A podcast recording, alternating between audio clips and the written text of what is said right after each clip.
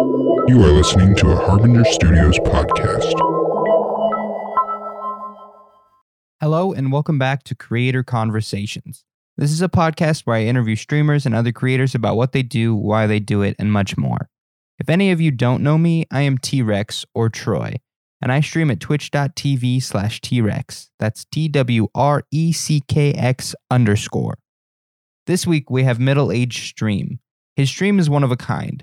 Whether it is his awesome Star Wars themed just chatting screen or his face cam that is a pint of beer, he is pushing the boundaries of what live entertainment can be. Using modern technology to push that creative envelope, he is on the cutting edge of hilarity and being entertaining in a live environment. He is one of my favorite streamers and he is a great person. He is crazy busy with coaching, teaching, and being a father, yet he still manages to be one of the best streams on Twitch right now, inspiring me daily. I urge you to check him out. That is twitch.tv slash middle aged stream. This podcast is bi weekly, and I will try to keep up with that schedule to the best of my ability. If you have any recommendations for creators you would like to see on the podcast, tweet us at Creator Convo Pod on Twitter. Thank you all for listening, and let's get into the interview with Middle Aged Stream.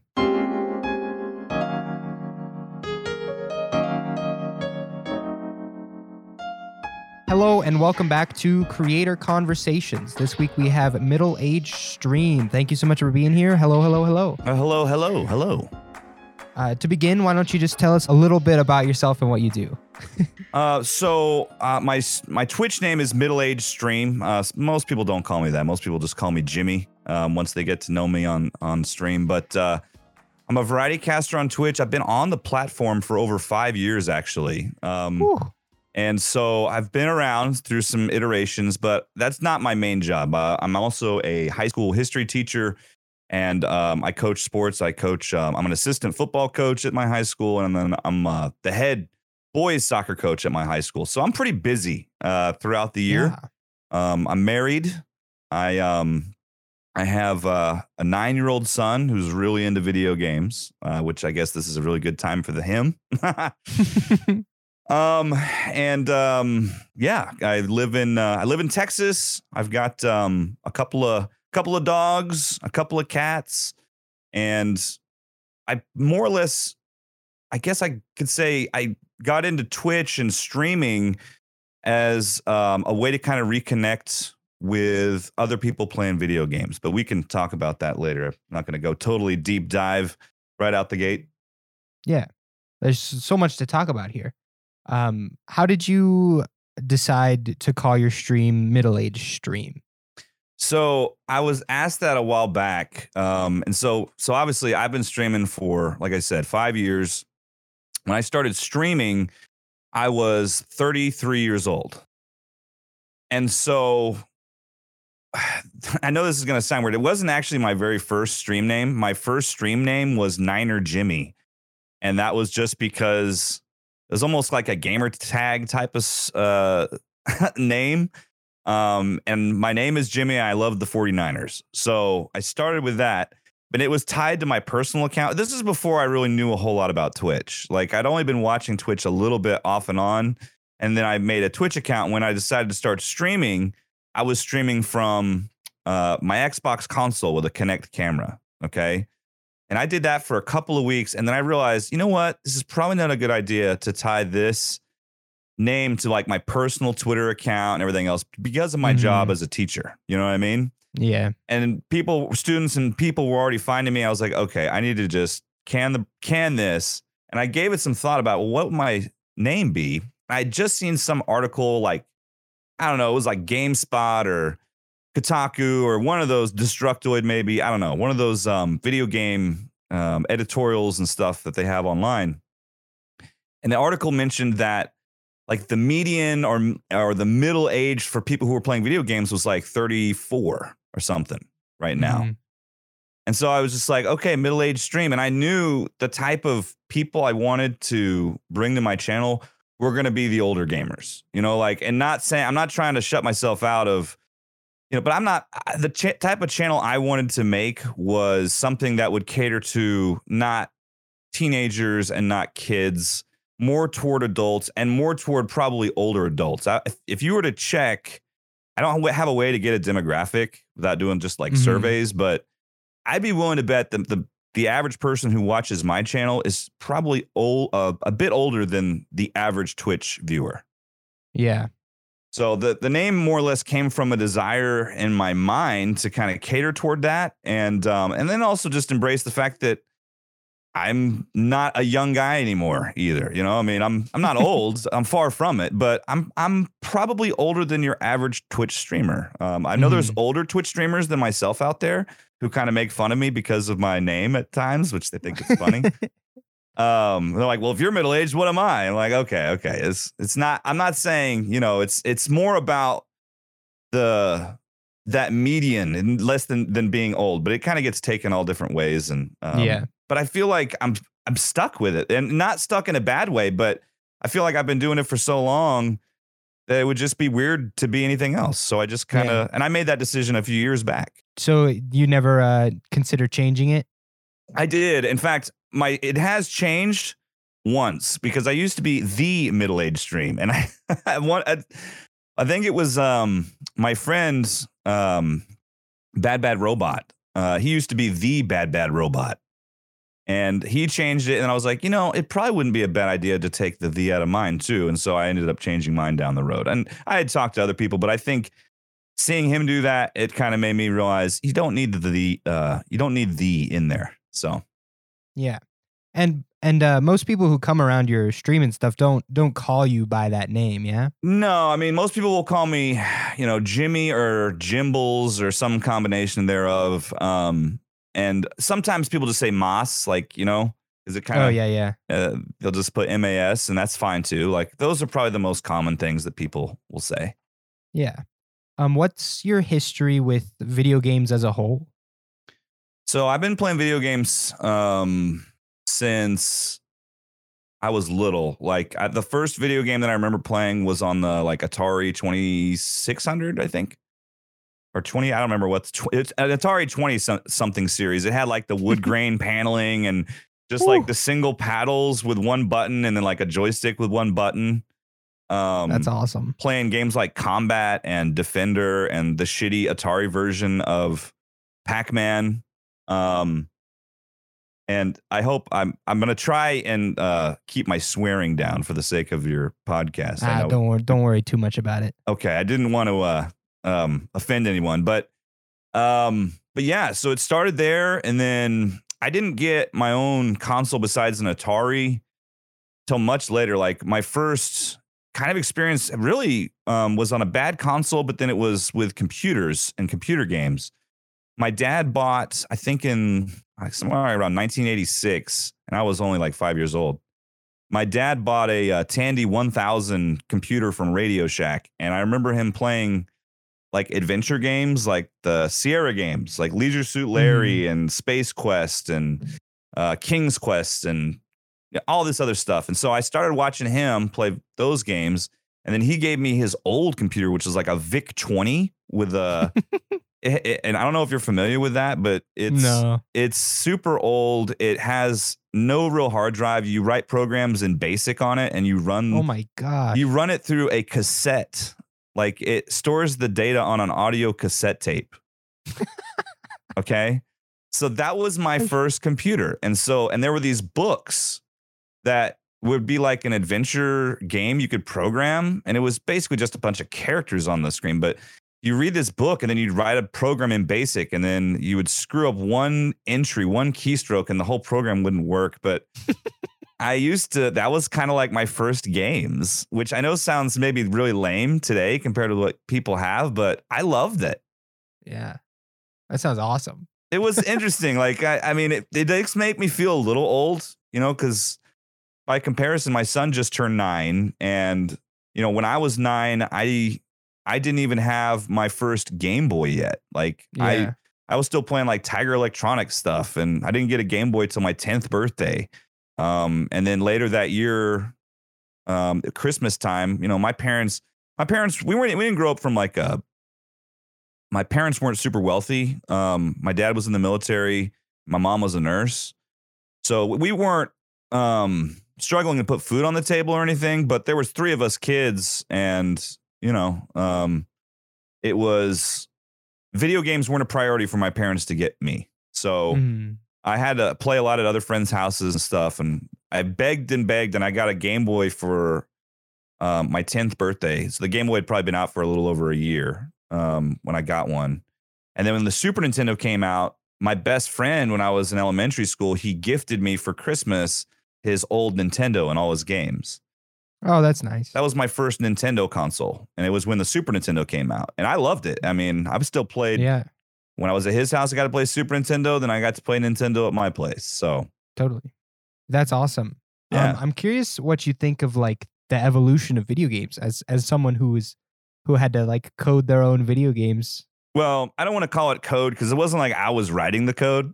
I was Yeah. just I was literally doing data entry. Um, but I was I was learning how to type, you know, and so that was helpful. Um, yeah, I'm not a master typist or anything, but I can easily hammer out 40 to 50 words a minute if I need to, you know, yeah, um, which is okay, you know, but um, it's it's incredible to me how things have evolved in the sense of not just realism, but just everything. I mean, just the from having little pixels on a screen, these little teeny sprites that were not very detailed to very realistic stuff. And it's not just the the the way the video looks now. It's the amazing audio and there's I mean Yeah. there's there's voice acting in video games that's better than stuff you see on TV shows and movies.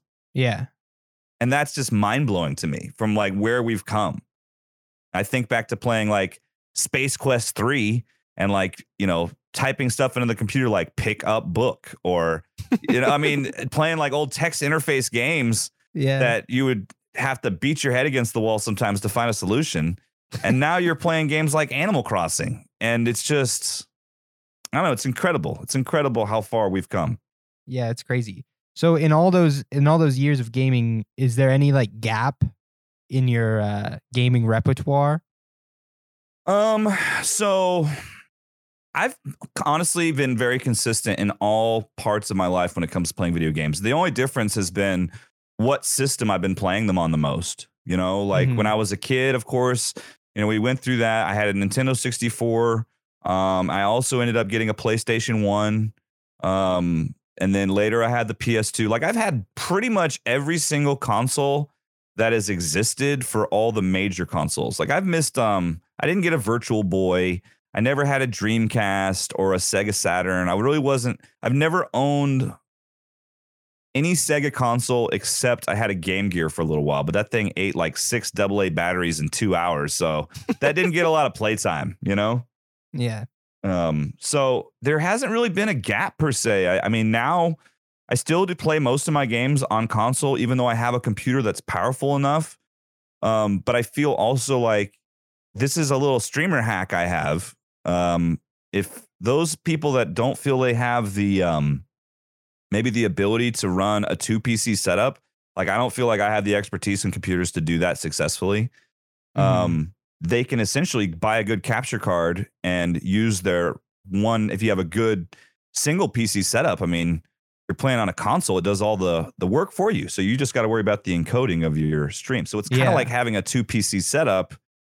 When and because you can only push out a certain resolution on Twitch, a lot of people usually tell me, "Hey, man, your stream looks pretty good. Are you using a two PC setup?" I'm like, "Nope, I am not." That's awesome. I feel like uh, capture cards come with a little bit of uh, technological knowledge as well, though, with like trying to get audio from your console to capture in OBS. Yeah, I mean, you're you're gonna have to have some technical know-how, but eh, it's nothing you can't teach yourself. Um, Mhm. I had no idea how to even build a PC, like until I decided to. I really wanted to get more into Twitch streaming. When I decided maybe this Xbox and the Kinect aren't really what I want to do anymore. Maybe it's time to upgrade. And so I watched YouTube videos and just taught myself how to build a computer. Um, yeah. The best best way to learn anything is to just uh, do it. Absolutely. No, I'm um and I'm very much a visual learner, so I love YouTube for being able to look up stuff. If I see someone else doing it, I can usually emulate that if I know what if I know what to do ahead of time and what it looks like. So, Totally.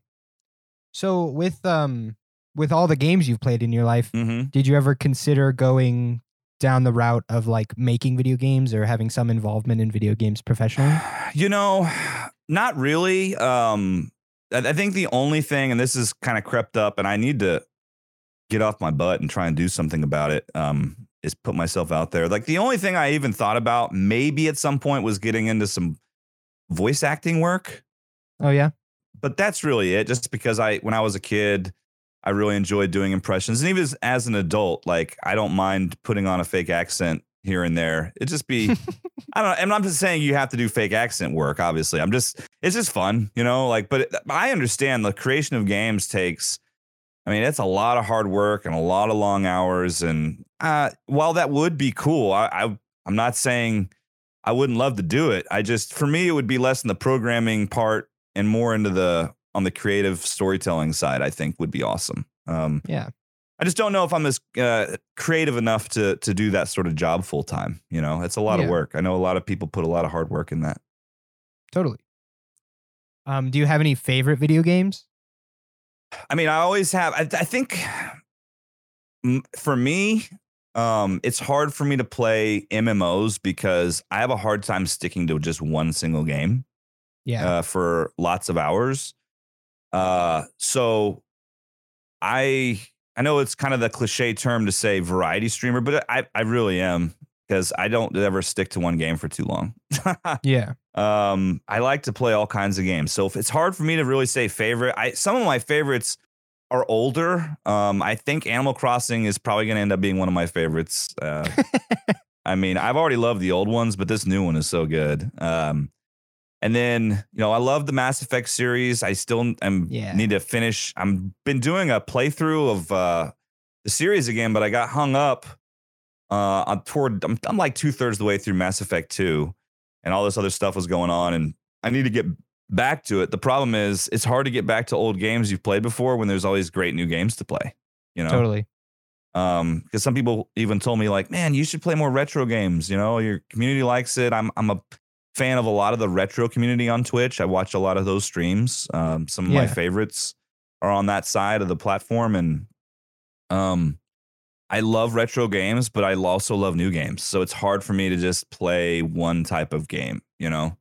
Yeah. um, so, but my favorite games of all time, the Mass Effect trilogy, um, is the old Sierra Classics, the Quest for Glory series, which I am also planning on playing through some more. I did the playthrough of part one a few months back, um, and uh, and do some more of those. And then my favorite Nintendo game, which is going to sound weird, but I played it probably more than any other. Not that it's the best Nintendo game ever created, but um, my parents, like I mentioned, they didn't spend a lot on video games, so you play a game like hours and hours over and over and over again. You know, um, Mhm. it's not like today. I think that's one of the biggest differences with Game Pass and all these games as a subscription services now. Like, there's never a situation where you're like, "Well, I only have this game to play." I Yeah. mean, Yeah. it's for for five bucks or ten bucks, you can have like a hundred games to play. You know, so it's crazy. You know, um, so Mega Man Three was the the game. I I played that one Oh. like I knew all the ins and outs to that game, all the cheats, all the everything, because I probably logged 500 hours playing that when I was a kid. Yeah. Mega Man X is is one of my favorites. That's a great one too, yeah. And I didn't realize how hard it was till I tried playing it again like a year ago. I was like, oh my gosh, Yeah. man, this game's freaking brutal. yeah. Mega Man games are tough. Yeah. Yeah. Especially if you haven't played in a while. so, what kind of um, what's your history with with Twitch as the platform? So I just kind of randomly got into Twitch. Um, it was like fall of 2014, um, which I know I'm thinking in my head, that is not too long ago. Man, that was like over six years ago. So, or nearly six years ago.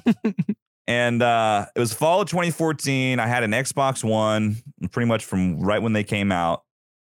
And um, because my wife had bought it for me for present. And so anyway, I was I just noticed one time I was looking at like the the game shop looking to buy a- an Xbox game and it said see live gameplay on Twitch. I'm like, "What? Live gameplay on Twitch?" Like I'd heard of Twitch but never seen Twitch.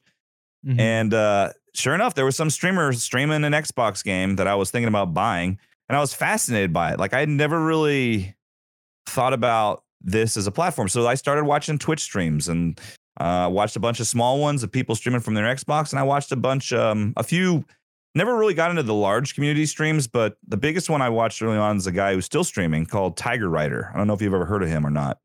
Mm-mm. Um, but um, he is a pretty. He's been partnered since pretty early on, and he um he has a pretty high quality stream. He was kind of an inspiration for a lot of the choices I made when I started streaming, and and kind of what I at least initially kind of saw um as far as how I saw myself streaming. When did you start streaming? I started streaming a few months after that, um, January of 2015, and I did that with an alt account. Like I told you, my first. Yeah, yeah. I did that for like two or three weeks, and then when I started getting trolls, I was like, "Oh, okay, I need to totally do this anonymously. set up an entirely different, you know, Twitter and email and everything." So I did that, and so that was February of 2015, um, on when I started.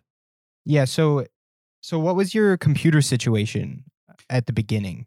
So in the beginning, I just streamed straight from my Xbox One and Kinect, and I did that for about three months before yeah. I decided I wanted to up my quality because there's only so much you can do from just a console, you know. And I'm Yeah. and I'm not I'm I'm grateful I did. I met a lot of great people early on uh, by doing that, and it helped me get a little bit of a following. I still have people that were there when I f- were was first streaming from my couch that are still around, which is incredible to me. Um, because it was bad. it was really bad. And uh, a lot of that first year, two, probably three, honestly, if I'm being real honest, maybe three and a half. Those first few years of streaming, man, they were pretty cringy and uh, I was pretty bad at it. And I learned a lot of hard lessons, a lot of dumb Yeah. things. Um, like not having your microphone face the correct way for nine months or um, you know, streaming and forgetting to unmute your mic for hours on end. I mean, I made every mistake you can think of. I made it just about. Yeah. Um, the only thing I think what kept people around was I usually try and be open and real with people, and uh, I try and provide a stream that people can come in, relax, they can lurk, they can chat. There's a lot of really cool people that hang out regularly in my channel. Um, and I mean, that's the sort of thing that it doesn't happen overnight. I think what some people think they're just going to start streaming and get a great community of people. I mean, it takes time to build that sort of thing. yeah. And for some people, it happens fairly quickly, but for most, it doesn't. And and I'm definitely in the. It, it took a while, but uh, I'm happy with it now. I really am. Like I've ha- I've never been having more fun streaming on Twitch than I'm having now, which makes me realize it's a good hobby. You know. Yeah. So what changed in your stream quality? At what point did you like decide that to to start working harder in terms of quality on Twitch? I think uh, I was inspired by a lot of other streamers, um, Knackers in particular, um, Yeah. uh, who I've I've become great friends with. Like I've visited him. I'm really sad because uh, I have visited Knackers and Bad Bad Robot um, and a few of other of our friends, but those guys in particular, early on, was what, what got me out there.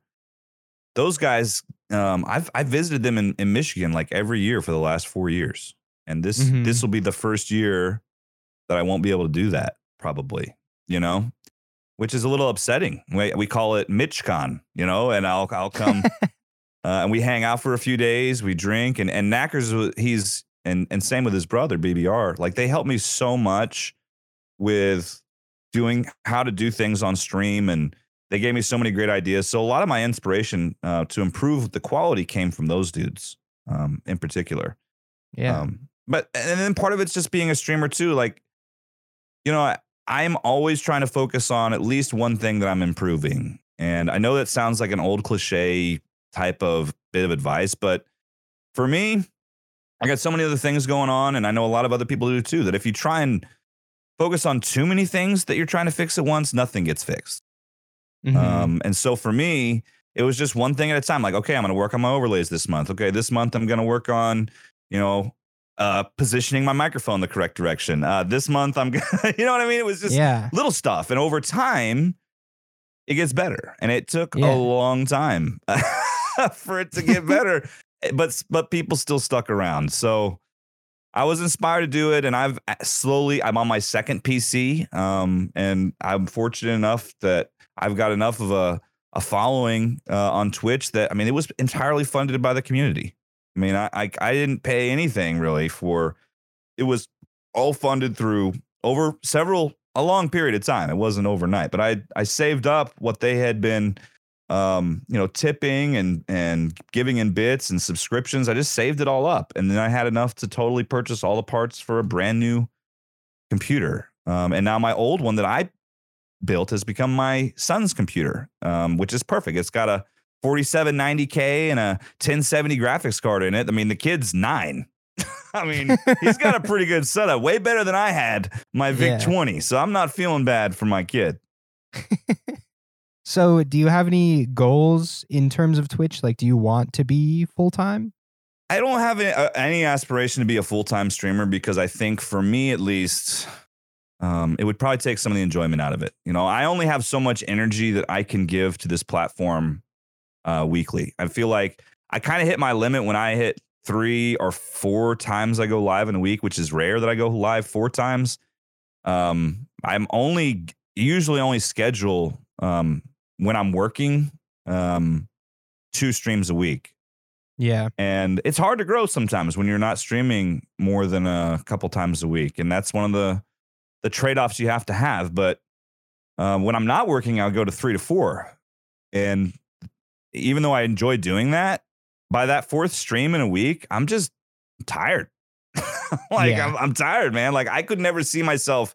It is really exhausting at times streaming, not because it's not fun, but because your brain is having to keep track of about a million things at once. And it's not a habit that you develop easily. It just happens over time and how to manage your stream. I mean, if you're trying to put out a quality stream, some people can do this sort of thing flawlessly, but I think most of us are like my category where, you know, it takes time to learn this skill. It's not something, you know, you, you can learn overnight for most.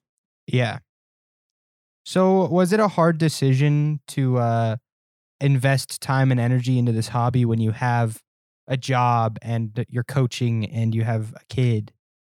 Yeah, it was, but at the same time, like it's all comes down to managing time. And if one thing I've gotten better at as a result of this hobby is managing time and being able to keep a schedule and be disciplined about when you game. I mean, honestly, 95% of my gaming is done when I'm streaming. Like I don't game a lot Mhm. outside of Twitch anymore. And that kind of got into one of the reasons why I wanted to stream. Um, and I, I was kind of broaching this at the beginning of the podcast, but I was at a point in my life where gaming wasn't as fun to me because a lot of my friends um, in my social circle weren't playing video games. And, and my social circle became older guys that I was working with. I mean, yeah, I still had a few friends in, in town, but most of them didn't play video games the way I did. And the ones that, because of, you know, their, their professional obligations, they just weren't into them. So the only people that I knew that were into video games were people on the internet. Um, Mhm. and so I I've I've said this before on stream, but I kind of like Twitch because it's like the same feeling I get hanging out with people in you know my community and other Twitch communities is that you get this feeling like you're gaming and just having a good time with friends on the couch. Yeah. I mean, that's the feeling I get when I stream on Twitch, and that's one of the main reasons why I do it. Um, and it's a it's a good feeling, and it's a fun hobby, and I've met the most awesome people around the world thanks to Twitch. I wouldn't have the opportunity to even sit on this creators podcast if it weren't for Twitch. So Yeah. I owe a lot to Twitch, and I'm I'm thankful for it. Yeah. I definitely think there's there's a large portion of people who go to Twitch to play to like hang out with people and play video games, right? But I think that uh I think that like your stream in particular is um on the like the higher peak of these things and that yours is providing like really quality production and entertainment and like your scene changes and and all of that is it feels like more than sitting on a couch with someone. It feels like I'm like watching almost like a TV show. well, thank you. Um, I have struggled. It's definitely not perfect. I, I know there's a lot of amazing creators that do amazing things uh, on Twitch, um, but to even be mentioned that um, you feel that way makes me feel good. I'm, I'm definitely try to keep the production quality up because I think um, being able to have something to enjoy, whether you're listening or watching, I mean, that's a goal that I think most most uh, creators on Twitch probably have. Yeah. Yeah. It's it's cool to see that like production eh, like live production quality and also have that live interaction, you know? I think that's something that Twitch offers that other places don't. Like you can sit down and watch a TV show and be entertained, but you can't interact with those people. Oh, my content wouldn't be nearly as palatable if it wasn't live. I mean, let's face it. I mean, that's that's the whole beauty of it. Um, Yeah. is the live aspect. I mean, people will go back and watch vods of stuff they're interested in, but the truth is, I mean, vods are there to make highlights and clips and stuff like that. And a lot of people, the, the things they use those for, or to or locally record them, um, is for other platforms. That's one part of why, in my opinion, one of the reasons why my growth hasn't been great. Um, compared to some other people um, is that I am very bad at using social media to promote Mhm. myself. Like that is Yeah. probably my biggest weakness as a streamer, without a doubt. Um, I'm really bad at social media. I'm not very good at using Instagram, um, and I'm not very good at Twitter either. so Yeah. I think if I was better at using other platforms and just taking the time, like to just pull out some clips, it's what the what people I guess I've just made the decision that I just don't care. You know, like I, I don't I don't really care. Like I'm my goal isn't to become this huge streamer. Like I'm happy. I get an average audience. My average viewership is around 25 concurrent, you know? Um Mhm. that's not a very that's not very big, but if you compare that to most people streaming, that's pretty good. So I'm like I'm not I don't feel bad about I don't want to compare myself to other streamers. I know there's um I I'm very happy with what I've been able to do on Twitch. It's it's beyond what I ever thought I would even do on Twitch. So Mhm. I, I mean, every day to me is just like it just wows me more than the day before. So I, I mean, I love I love the platform. I love all the creators on the platform. M- most all the creators. I've I've met a lot of really great people. Met some not so great people, but uh, after you spend enough time on the platform, you you know where to uh, you you know who the good ones are. So Yeah. um anyway, Yeah, totally. Well, I can't have you on the podcast and not talk a little bit about Star Wars. Mhm. So, uh, tell me a little bit about your history with Star Wars and why it's so ingrained in your stream. So not just in my stream, but in my own life, and that's that's the thing. I've, I've always loved Star Wars. It's been my favorite movie since I was could even remember watching movies. Um, Mm-hmm. I saw Star Wars.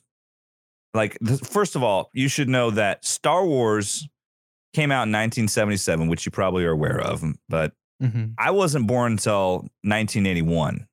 So Star Wars and The Empire Strikes Back had both come out in the movie theater before I was born. Jedi came Mhm. out, I was two.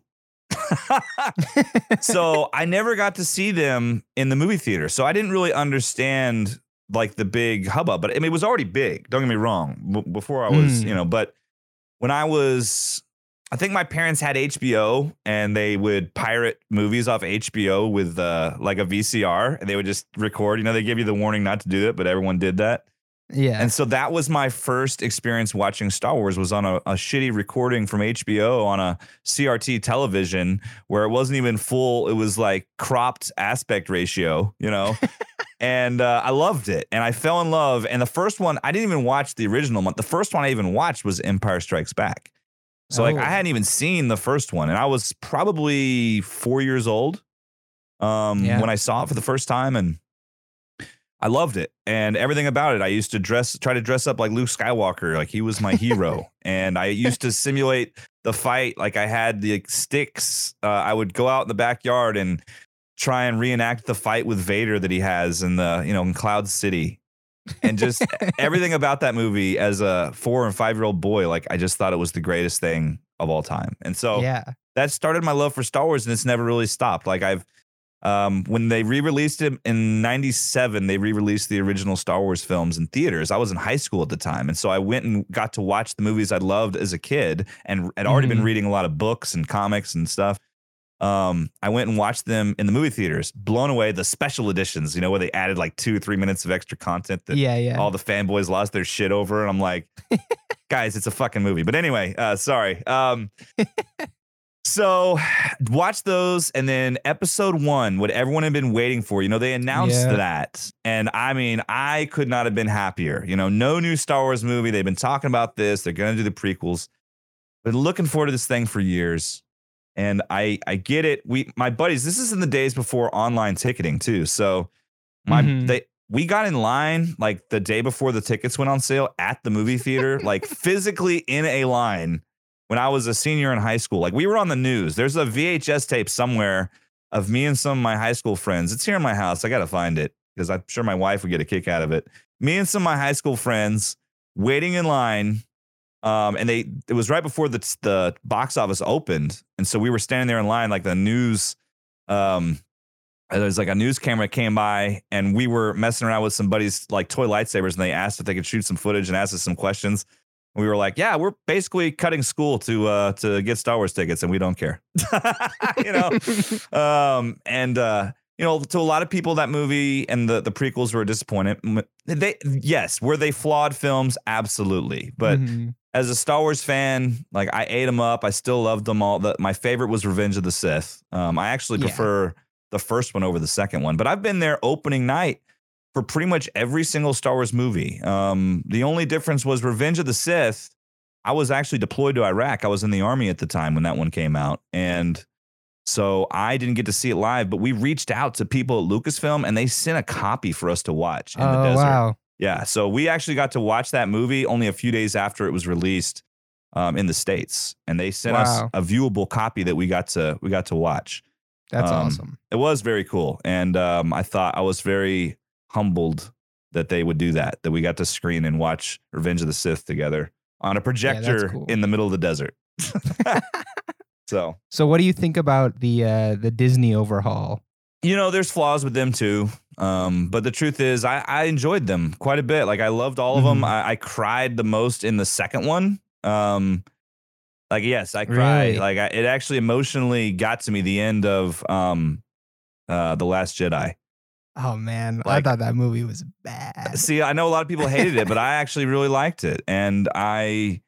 I mean, I get the hate. Like, I'm not saying that your opinion is wrong. I I, under, Yeah. I understand. There's some things, but for me, I've been such a Star Wars uh, fan my entire life that I just love more Star Wars. So when there's new, Yeah, like yeah, I'm yeah. just, I'm not quite to the level. I don't know if you you see that video that was going around with like the this one guy who looked like, you know, some white guy in his mid to late 30s perhaps, and he's watching the trailer for the first time and he does like a reaction video. There was this this video going around of this guy and he's just got this gleeful he's so happy there's Star Wars coming out. he's like crying and he's just it's this great reaction video. I have not seen that. I'm not quite that level, okay? But I'm Mhm. probably just an octave or two below that guy. So anytime there's new Star Wars shit, like I'm running around like I'm a you ask my wife. I mean, new Yeah. Star Wars trailer for a movie comes out. I'm dancing around the house like, let's go watch watch the trailer on the TV on the 4K TV. You know, like it's a big event. So I'm not your average Star Wars fan. I think I'm a little beyond that. So for me, almost any new Star Wars is good Star Wars, even if it's flawed. And I enjoyed the Disney trilogy, the sequel trilogy. I know they're going to make more films. The stuff that's on TV is great. The Mandalorian, one of the coolest shows ever. Yeah. I don't know if you've seen it, but it's Yeah. oh god. So it's really I think the toxicity of a large fan bases can sometimes Mhm. overwhelm the fact that most people just still love the hell out of this stuff. So Yeah, yeah. um that's I think I'm in the majority there. Did it hurt at all when Disney announced that the expanded universe was like no longer canon? Not really, although it does make me want to just get rid of all these books I have on my bookshelf that are no longer canon. Like I literally have 50 Star Wars books that I'm facing right now on my bookshelf, and they're all no longer canon. I'm like, well, I'm probably never going to read those again. you know? So I'm like, I probably Yeah. just need to take them to the damn bookstore and just say, hey, here, enjoy. but they announced the uh, the High Republic, The what? the hi- the the High Republic. I haven't they- read. a- yeah, I haven't read a Star Wars book in in since the Disney acquisition. That is one thing that happened. Like I think I had invested so much in Star Wars books that when they announced that it was all not canon, I was just like, well, guess I'm not buying any more Star Wars books. I'm not starting this over. So in a way, they lost some business on that when that happened. I guess that was Yeah. a repercussion. Makes sense. They have like a new team of writers doing a new. Okay. It's essentially the old Republic, but they're just calling it the High Republic. Oh, I got you. Okay, well that's Yeah. cool. Yeah. I mean, Yeah. I may now that I have more time off, like I've been reading like comics. I haven't read comics in forever, and I I downloaded I downloaded um like a collection. I didn't realize the Ninja Turtles comic got a reboot in like 2011. And they have a ton out, and I downloaded the first collection, and I'm like, "This is good." yeah, yeah, it's great. yeah, And the uh and Comixology, it's yeah, they yeah. yeah. they're great. And the uh the Star Wars comics with like Luke, Leia, and Han are really good. I've heard too. I'm probably gonna try that out. Um, I really Yeah. enjoy reading comics on my iPad. It's a great medium to read a comic book. from. totally. Yeah. And and the like the way Comixology works, where it like zooms in on each picture or whatever, it's great. Awesome. Um, have you been to Galaxy's Edge yet? No, it's it was actually we were probably going to go this summer. Unfortunately, not now. Um, because I um my sibling lives in L.A. and um whenever we go visit there um to uh my to their place, we basically uh, go to Disneyland every time. So it's like every other year. Mhm. We didn't go last year, so we were planning on going back this summer. And uh, unfortunately, that won't happen given the COVID 19 epidemic. That's probably not going to happen. So um, we Mhm. will go. The net when that'll be one of the things that when this is all said and done, um, and and I can hopefully you know keep my family safe and and make it through the other end of this um, mentally, emotionally, and physically unscathed, then I'm going to take my family to Galaxy's Edge. That will be Yeah. when this is all said and done, and there's a vaccine, and you know things have gotten better. That will be our way to say it's over. You know, we yeah, yeah, and that'll be a cool way to celebrate. I think. yeah. Galaxy's Edge is is very cool, and I you will love it. I I can't wait. I really can't. Can't Yeah. wait.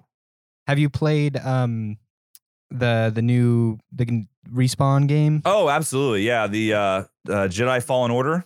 Yeah. Yes, I did. I, I got it pretty much on release, and Mhm. I, I just about every Star Wars game that's come out in recent years, I've gotten on release, and uh, I loved it. I thought it was fantastic. I was one of those people great. that enjoyed uh, Sekiro, even though I couldn't beat it. It was so hard, um, but I actually enjoyed it, and so it kind of it kind of made me feel like I was playing like a Star Wars Sekiro. yeah, the Um, combat's kind of similar. Yeah, and I, I really enjoyed that quite a bit, and I, I'm Yeah. excited that I heard that a, a sequel's possibly already in production, and I mean that'd be amazing. So Yeah. That was great. You call your community nerfs? yeah. Could I you mean, explain not that really. a little bit? I mean, it, it's eh, that's a Star Wars reference. I only really do it like in Discord, um, uh, more than anything. Instead of just saying, "Hey, you guys," I just thought it would be better to come up with something. So, like a Nerf is like this type of um, animal in Star Wars. So it's kind of just like a Star Wars reference. That's it. That's the only reasoning behind that. well, I like it. Thank you. All right, pivoting from Star Wars now. Uh, you do this thing on stream now recently where you uh turn yourself into a like a pint of beer. Yes. Could you like elaborate how did this come to happen? How do you do it? okay, so when I started streaming, most of the streams that I watched and had seen had all had a a face cam, you know, like a, something where you see the streamer. Were there Mhm. other streams that had it that didn't have a face cam? Sure. But most of the popular streams on Twitch, they all have a face cam. And so in my mind, when I started streaming, I needed to make sure I had a cam. Never mind the fact that I feel extremely awkward and just weird having a camera in front of me. And it gives me, had been given, I was just like, okay, this is just a feeling. You're just going to have to get over it. Right. Well, years have gone by and I never really gotten over that feeling. And it got to Mhm. the point where I was starting to get anxiety about streaming just because I was thinking about the stupid webcam all the damn time and how things, how I was looking in front of the webcam and then the stuff behind me. Like it was just attacking my brain. I didn't want to stop streaming. So I took a break from using the cam. And when my viewership didn't go down, it kind of gave me the confidence to say, you know what? Maybe I don't actually need a webcam. Maybe people just want to come hang out with me for me. Um, and so that was yeah, right. Maybe they maybe they don't want to be a, a voyeur and look. Maybe it doesn't even matter. I, I, that came out wrong. I, what I meant to say was maybe people didn't need to see me, you know, to, for me to uh, to stream on Twitch. And um, so I was trying to think of ways to uh, still provide some entertainment because part of my entertainment in the past had been the things I would do in front of the camera, and like that's even where my my first emote came from, the beer dancing emote. You know, the mid one beer. That's the origin of that was me doing what's called a beer dance, where like I would be going to get another beer and do a little dance as I was going away from my computer. That's how all that started. and I have the dancing beer emote. I haven't done a beer dance in ages, but that's that's the origin story of that emote, you know? That's awesome. Um, and it's a cool little emote. Like it looks like something um like you'd see like in a cartoon somewhere. Like I just think it's cool. And um anyway, to make a long story longer, uh I just started feeling uncomfortable being on the webcam all the time. And it was giving me you know, mild anxiety, nothing major, but I was like, okay, let's try this without a cam. I did it without a cam for a while. And then I thought, okay, if I'm not going to do a cam, could I do something on stream that could still bring like a sense of there being somebody there instead of just this disconnected voice? Um, and so that's where the idea of using a beer came from. And I had done this in the past with this software called FaceRig. It's on, um, Yeah. you can buy it on Steam. You're probably familiar with it.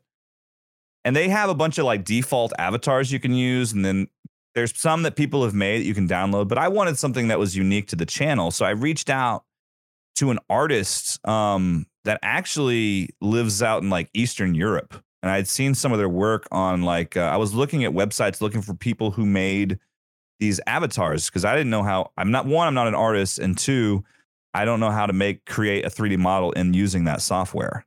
Um, Mhm.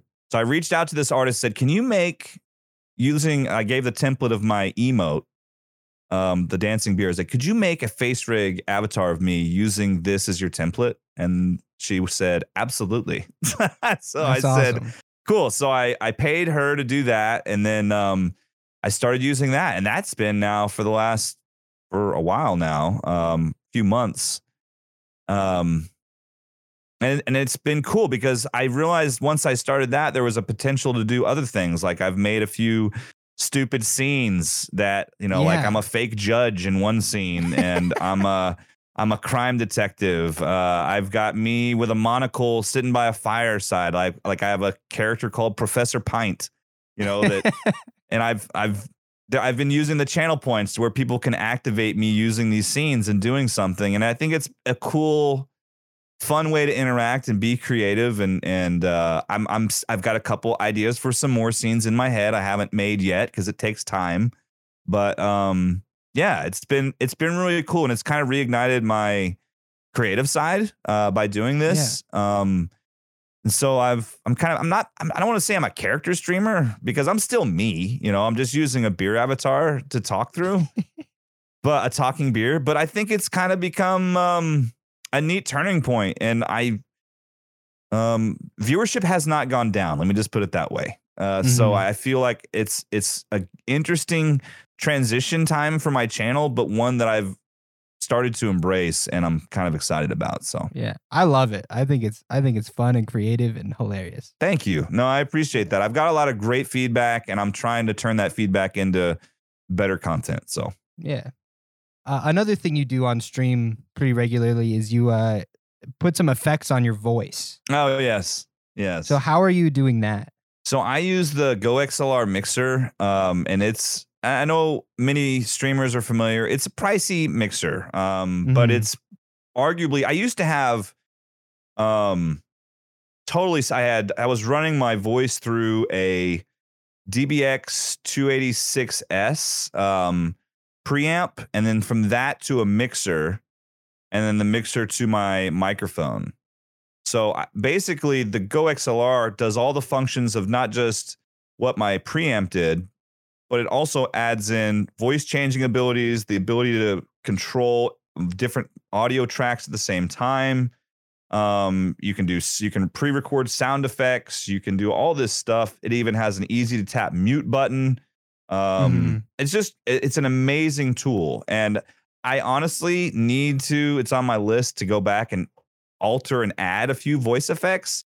Uh, but it just I don't know. That was one thing early on I've always had wanted to do on stream. It was one thing that Tiger Rider did. Like he had a cool like setup with an echo. Like he had a foot pedal where he would make his you know voice do echoes. I'm like, man, I would Oh, love to have cool. some shit like that.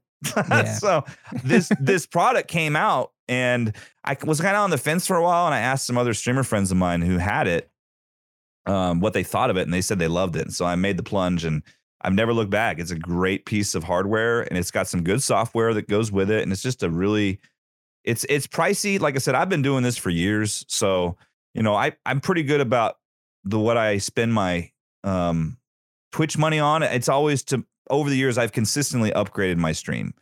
You know, I didn't start streaming with having a four monitor setup with a stream deck and a macro board and a nice keyboard and, and microphone. And I mean, it started with a console, Mhm. you know, and I've been fortunate enough to have an awesome community that's been so generous that's helped me, you know, introduce new hardware to, to up the quality of the stream and make for some moments I can do stupid stuff with voice changing effects. And I'm, it's awesome. It's awesome.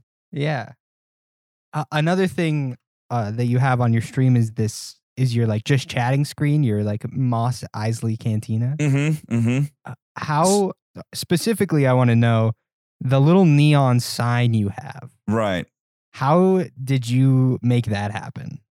So I actually that was a friend of mine who also streamed. He hasn't streamed recently, but it was someone I had I had met on Twitch that was a graphic design artist and was doing different things in graphic design. And I reached out to him and I just asked. I told him my idea, and I said, "This is what I have an idea of. I would totally be willing to commission you, and I'd totally be willing to shout you out. I mean, I pay him. I'm like, I'm not asking you to like do this for me for free. Okay, first Mhm. of all, I said, but I'd also be willing to if if we can do this, I'd be willing to let people know and hopefully try and get you some more business as well. Um, because he was just starting out. Mm-hmm. And uh, so he didn't. I mean, he gave me a pretty decent cost because he was new, and I was. Uh, he said it might take some time. I was like, I was, yeah, whatever. And so he brought it up from the design phase, and so basically he he did a, a rendered video, um, of he used. I don't even know. Well, I I don't know how he did it exactly, but he used a bunch of computer design technology to make a video, and I just loop it, and I just project Yeah. that on the back that's the secret. That's the secret behind the Mos Eisley uh, Cantina, man. That's that's where It's uh, it originated. cool. Yeah, and I've added some other stuff to the scene. Like I've got another, I've got another video that has uh, that he created also of the effects of like the middle age stream, like the lighting and through Mhm. hyperspace, and you know I've just added different visual effects. But I've pretty much just, in order to customize it to fit me, I've just hired people who are artists and have commissioned them to do various things for me. You know. Yeah. So with all this creativity that you're putting into your stream and all these different ideas and stuff that you have, do you have any tips for other people on how to like foster creativity? I think if you got an idea, just write it down. Um, if you have an idea, I found that I usually act on ideas a lot better if I just make a list of anytime I get something, I'll write it down and then I'll review those lists and be like, oh yeah, I was gonna look into this. Uh, and Mhm. and whatever and just be your, you can take inspiration i've just about every great thing i've done on my stream i've been inspired to do it by another streamer and it's totally okay to take inspiration from other streamers and turn it into something that's your own. Like um a, a lot of the things that i do on my channel i saw done similarly on other channels. And Mhm. um it's don't feel bad if you're it's not stealing. It's basically just repurposing a great idea and use it yourself. Because there's tons of talented streamers and great ideas out there. You just gotta see what you like and say hey if you like them doing something well how could you do that on your stream? You know that's that's my thought process when i'm trying to be creative and add new stuff Totally. I, I like that a lot. oh thanks Um, you what what are your thoughts on playing music on stream? I know you have some en- intro music and it, it's pretty sweet. Yeah, so I don't play much in the way of licensed music. I try to play more just instrumental stuff. Um and I mean licensed in the sense that they're going to try and like tag. I just don't want to get in a situation where oh man, I played this great song that I love on stream and now I've got a Mhm. copyright strike against me or something, you know? Yeah. So that's basically I know it's not it's kind of loosely enforced. Um, so I try to stay away from music that is gonna get me a a copyright strike. And I try and credit artists, like I don't try and hide who I'm listening to, you know. Um Mhm. if somebody asks, I'll tell them. Uh, but um, yeah, mostly instrumental stuff because I just don't want to have to deal with, you know, getting in trouble over something that I would feel stupid about uh, if I had not. And I'm not, I'm not saying if you play licensed music on your channel, you go right ahead. I just, I didn't want to deal with um, any chance of losing my Twitch channel because of a, a dumb copyright strike. You know, Totally. yeah, that's my Yeah. basic thought process on it all. Yeah. So, do you use any plugins in OBS? Not a lot. I actually try to use hardware for most of everything. Um, I mean, I use, uh, yeah. I mean, I, I use the ba- I use the OBS. I don't use uh, slobs. I use Yeah. OBS. Um, Yep. And um, no, I don't really actually use much. Um, I prefer being able to control as much as I can through the use of um, hardware when possible. So the GoXLR is great because it combines so many things you need for the audio side, which is Mhm. honestly, if your audio sucks in your Twitch stream, then no one's gonna watch it or listen. Like that's that's number one rule. Like your video can be shaky and people will still tune in, but if your audio is bad, forget about it. Yep. so Totally. Uh, Twitch has progressed enough as a platform that there's too many streamers out there with great audio setups that if you don't take the time to hone in what you got, you're not going to build an audience that way. So I agree completely. Yeah. So, are you using a Stream Deck to do most of your hardware? So I do. I control some of my transitions and scene changes through a scene deck. Uh, I have like a button for particular songs and sounds and cutaways and memes. Um, for actual scene changes, though, I I use a macro board um, that's Oh, connected via USB.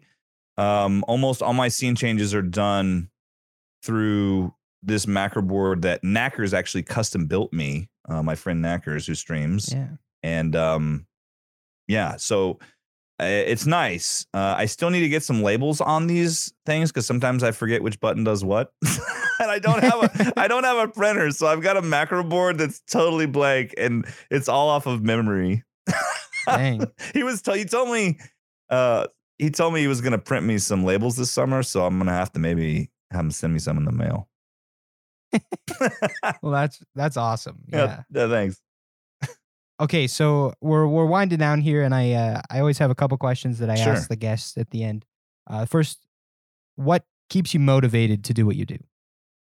Oh, honestly, it's all the friends that I've made, um, present company included. It's a cool way to meet people. And 99.9% of my interactions on this platform uh, on Twitch have been positive. Uh, and that might even be an understatement. Um, it's I've had very, very few negative interactions and experiences thanks to Twitch as a platform, and that keeps me motivated to keep streaming and keep interacting with other people and keep playing video games. So I I see Twitch. There's there can be toxicity uh, in a lot of places on Twitch, and I I know that, but that's not usually the places I'm at on Twitch. so Mhm. it's easy for me to keep the positive mindset because I don't personally witness. Uh, I'm not saying it, it. I'm not denying that it happens, but I do believe that most of Twitch is a positive place, and so I'm thankful for that, and it, it keeps me motivated to to stream. yeah. Who are some underrated streamers you would encourage others to check out? Underrated. What is that even like? Um, I I would kind of go by uh, not partner. Okay.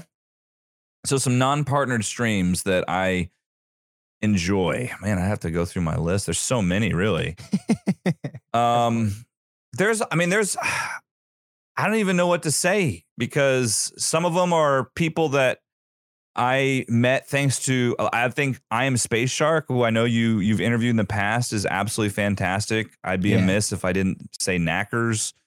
Um, is another non unpartnered affiliate streamer who I've I've always loved his channel and what he does. Um, let's see. Uh, I've been watching in the retro community. I really love uh, Zerg Hug Party. He's he's an unpartnered Shroomy, another one that's unpartnered. Partnered. Um, Avinus, who I was introduced to recently, amazing.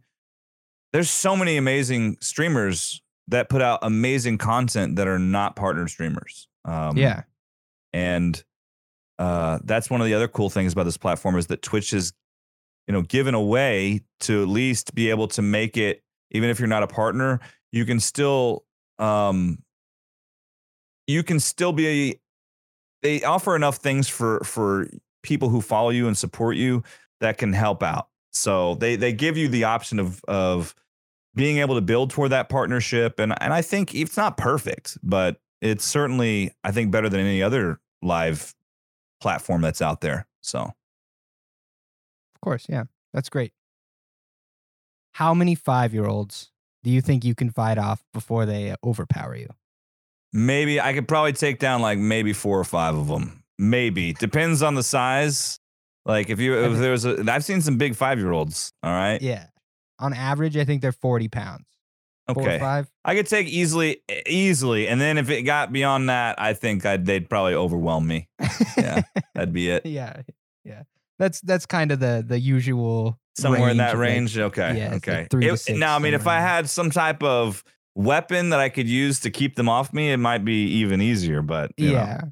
Yeah. It was I think me. Conbot said I think Conbot said if they were trying to kill him, if it was a fight to the death, he'd fight off 40. Yeah, I think that's probably if it was a fight to the death, I'd be able to take more, but I would definitely Yeah. be uh, having to arm myself. So somehow. And uh where can where can people find you? So you can find me on Twitch at middle aged stream. Um, you can find me at Twitter at middle age stream, no D because character limits. Um, and then same thing, uh, middle age stream on Instagram. Although I warn you, I don't really post there much because I, like I mentioned before, I'm really bad at social media.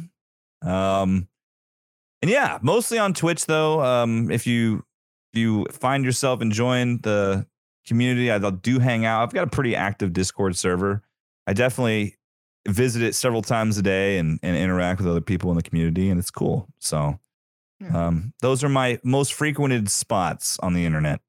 Awesome. Well, thank you so much for being here. I, re- I really appreciate it.